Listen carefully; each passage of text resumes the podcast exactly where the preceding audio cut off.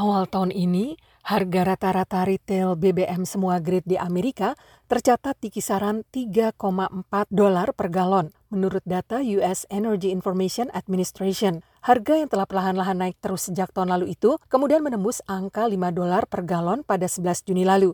Kenaikan harga BBM ditambah dengan laju inflasi 8,6 persen pada Mei lalu, angka tertinggi dalam 40 tahun lebih, diiringi dengan berbagai kenaikan harga barang dan jasa lainnya. Irma Metia adalah pegawai negeri di ibu kota negara bagian New York, Albany. Baginya, inflasi um, sangat memukul dari segi keuangan, cukup berat.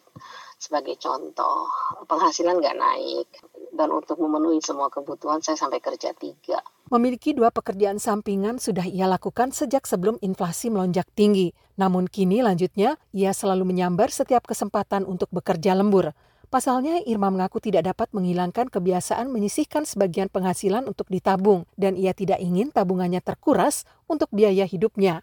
Dengan harga BBM yang sekarang ini misalnya, Irma harus mengeluarkan dana bensin 100 hingga 115 persen lebih banyak daripada biasanya. Ia tetap mengendari mobilnya sendiri meskipun harga BBM naik karena ini hal yang paling praktis baginya. Kalau pekerjaan itu hanya satu, cukup cukup naik bis jauh lebih murah.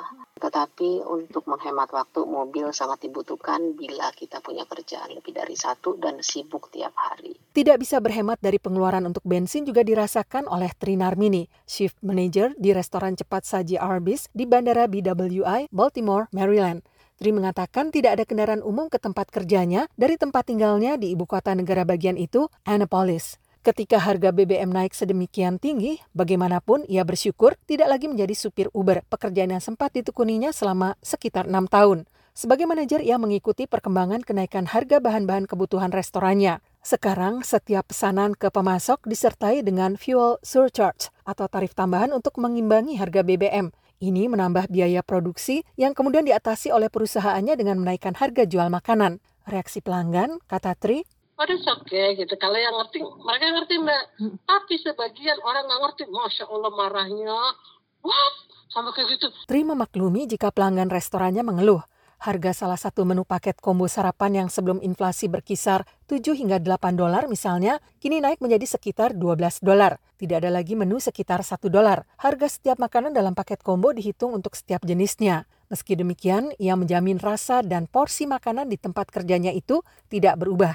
Adiwi Ayundari bisa menjamin kualitas dan rasa masakan yang ditawarkan usaha cateringnya tidak berubah. Tapi untuk mempertahankan porsinya, ia susah melawan harga yang naik terus. Pengusaha catering di kota Rockville, Maryland ini mengatakan hampir semua bahan baku naik, termasuk kontainer makanannya. Semuanya serba naik, kasihan juga customer gitu kan kalau misalkan nanti mahal-mahal, tapi ya gimana juga, saya juga bingung. Saya baru kemarin misalkan naikin, tahu-tahu harga udah naik lagi. Saya harus berubah-berubah terus gitu kan, nggak, nggak enak juga jualan kayak gitu. Adiwi punya kiat mengatasinya. Ia mencermati toko-toko yang sedang mendiskon harga keperluan dapurnya dan mengatur rute belanjanya untuk menghemat BBM.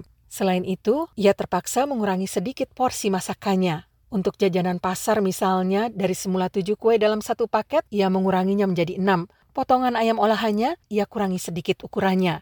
Untuk biaya pengiriman makanan, ia menaikkannya dari 5 dolar hingga 8 sampai 10 dolar tergantung jaraknya. Adiwi mengatakan pelanggan ternyata lebih mengeluhkan kenaikan biaya pengiriman itu daripada harga makanannya. Di luar bisnisnya, ia menyatakan kenaikan harga telah memengaruhi beberapa aktivitas dan rencana keluarganya. Adiwi yang biasa makan di luar rumah bersama suami dan kedua anaknya pada akhir pekan kini harus berhitung ulang. Rencana berlibur ke Los Angeles, California, ia tunda sampai situasinya memungkinkan dan hobi touring pada musim panas dengan motor besar bersama suaminya tidak akan seaktif musim-musim sebelumnya. Membatasi perjalanan berlibur juga diterapkan oleh Tri dan Irma. Pada masa libur musim panas seperti sekarang, Tri membatasi perjalanan liburan hanya ke kota-kota yang dapat ditempuh sekitar satu jam.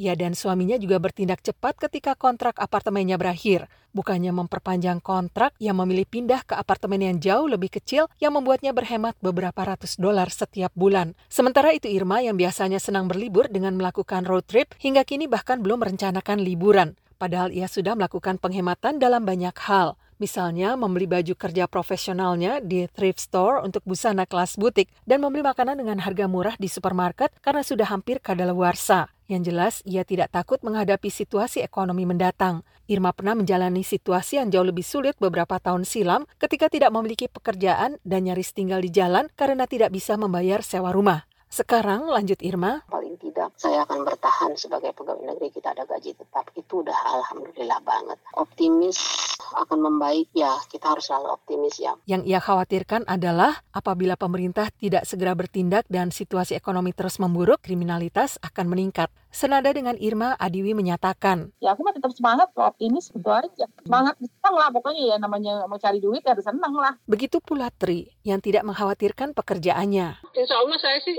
niat baik, rezeki mah ada aja mbak, yang penting hmm. sehat. Kalau kita sering takut, hidup itu jadi stres. Aduh, besok gimana? Ya nggak jalanin aja kan ada aja rezeki nanti. Ya. Demikian info kali ini, Utami Husin, VOA Washington.